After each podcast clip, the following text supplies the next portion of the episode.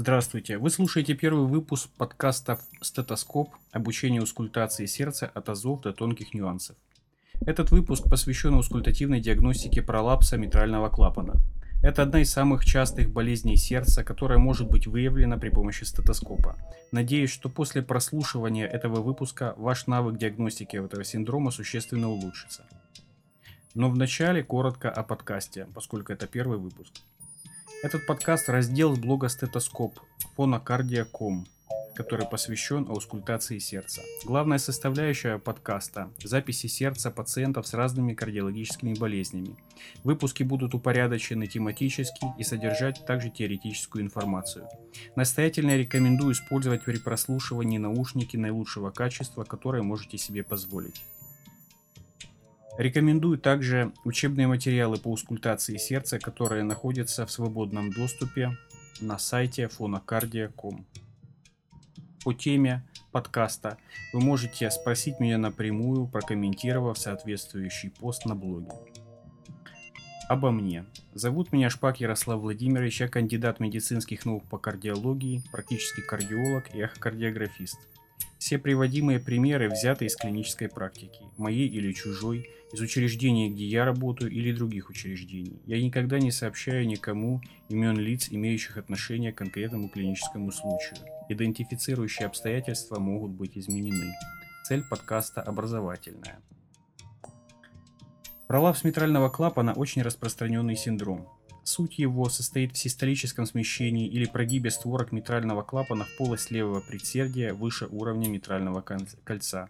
В части случаев это может вызвать нарушение смыкания створок митрального клапана и развитие митральной регургитации, обычно небольшой. Пролапс митрального клапана в типичных случаях имеет яркую аскультативную картину. Это позволяет успешно его выявлять без эхокардиографии с помощью одного лишь стетоскопа. Резкое смещение, прогибание створки, створок или сегментов митрального клапана под действием нарастающего в систолу желудочкового давления в левое предсердие вызывает появление дополнительного систолического тона или щелчка. Он высокочастотный, поэтому лучше слышен через мембрану стетоскопа. Он может быть единичный, а иногда множественный. Хотя в типичных случаях он локализуется в середине систолы, его можно встретить в любом месте между первым и вторым тоном. Послушаем несколько примеров.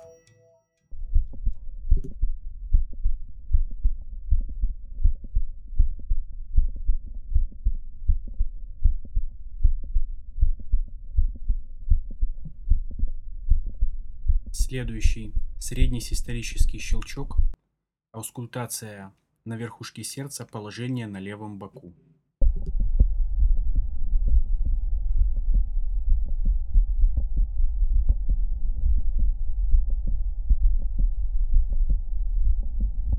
Следующий неустойчивый среднесисторический щелчок, аускультация на верхушке сердца, положение лежа на левом боку.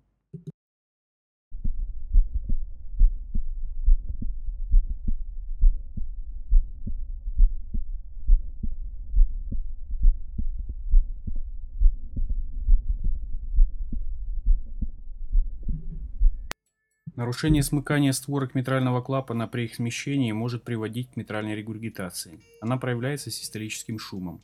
Этот шум бывает очень вариабелен, но в типичном случае он начинается через определенную паузу после первого тона и продолжается вплотную к второму тону. Это так называемый конечно-систолический шум. Часто шум следует сразу за щелчком. Шум высокочастотный. Несколько примеров.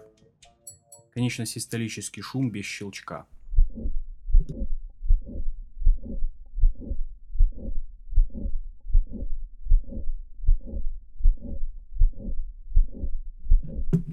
Конечно-систолический шум без щелчка. Для лучшего восприятия воспроизведение замедленно.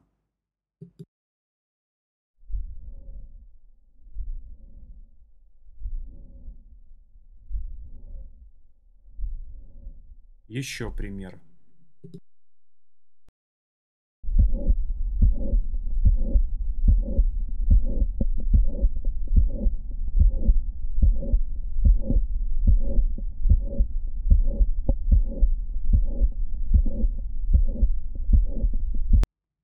щелчок, а за ним конечно-систолический шум.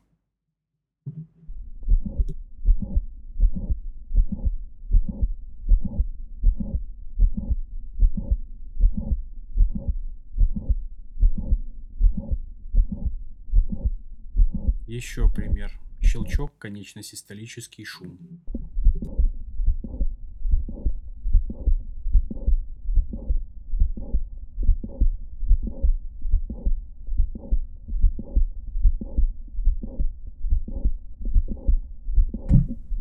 Следующий пример. Пациент за 80.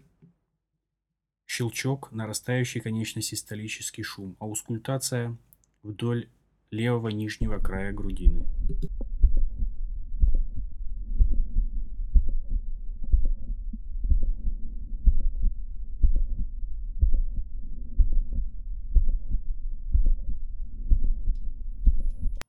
Динамика пролапса митрального клапана сильно зависит от объема левого желудочка. Во время аускультации мы можем посредством простых маневров изменять объем левого желудочка пациента и, соответственно, аускультативную картину. Это имеет диагностическое значение и называется динамической аускультацией. При увеличении объема левого желудочка основания папиллярных мышц отдаляются от плоскости митрального клапана. Поэтому папиллярные мышцы и сухожильные хорды дольше удерживают створки от пролоббирования. Значит, щелчок и шум происходят позже, ближе ко второму тону. Объем левого желудочка увеличивается в положении лежа, поскольку увеличивается возврат крови к сердцу. Или в положении сидя на корточках, когда увеличивается и возврат крови, и постнагрузка. Уменьшение объема левого желудочка приводит к тому, что папиллярные мышцы и сухожильные хорды находятся ближе к митральному клапану. Тогда щелчок и шум происходят раньше. Щелчок и начало шума смещается к первому тону. Послушаем пример. Пациент с синдромом Марфана, микс, миксоматозной дегенерацией и пролапсом митрального клапана. Стоя.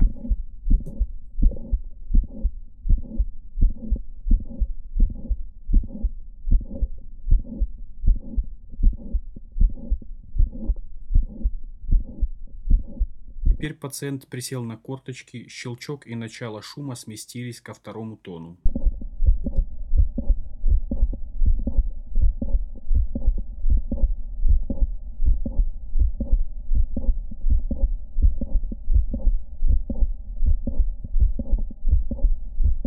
Пациент снова встал, щелчок и шум сместились к первому тону. Шум теперь почти пансистолический.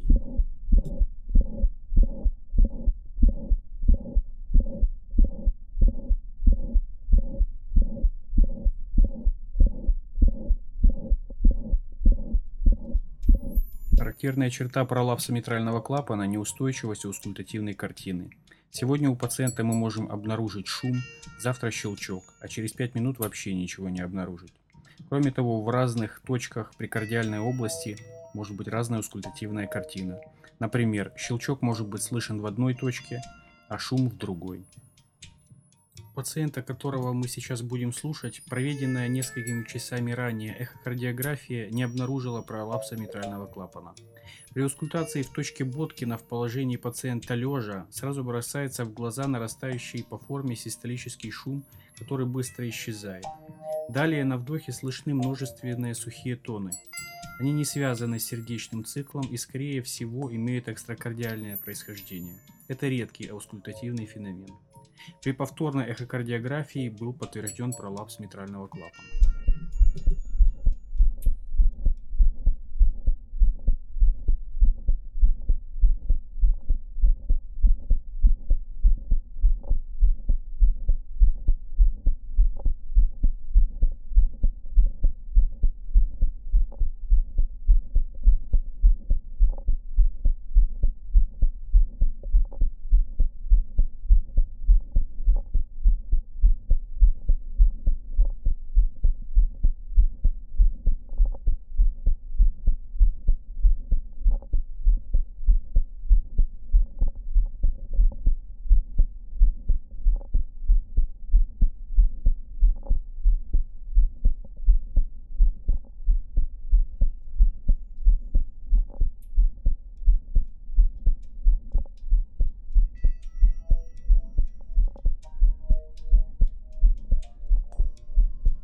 Отметим, что все описанные аускультативные симптомы пролапса митрального клапана лучше слышны через мембрану стетоскопа.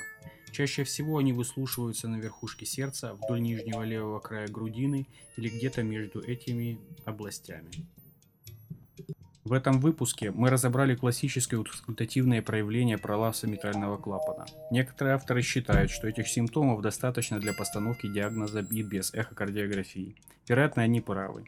Я неоднократно наблюдал ситуации, когда первично при эхокардиографии пролапс митрального клапана не определялся даже опытным исследователем. Однако целенаправленный поиск пролапса после его аускультативного выявления определял этот синдром.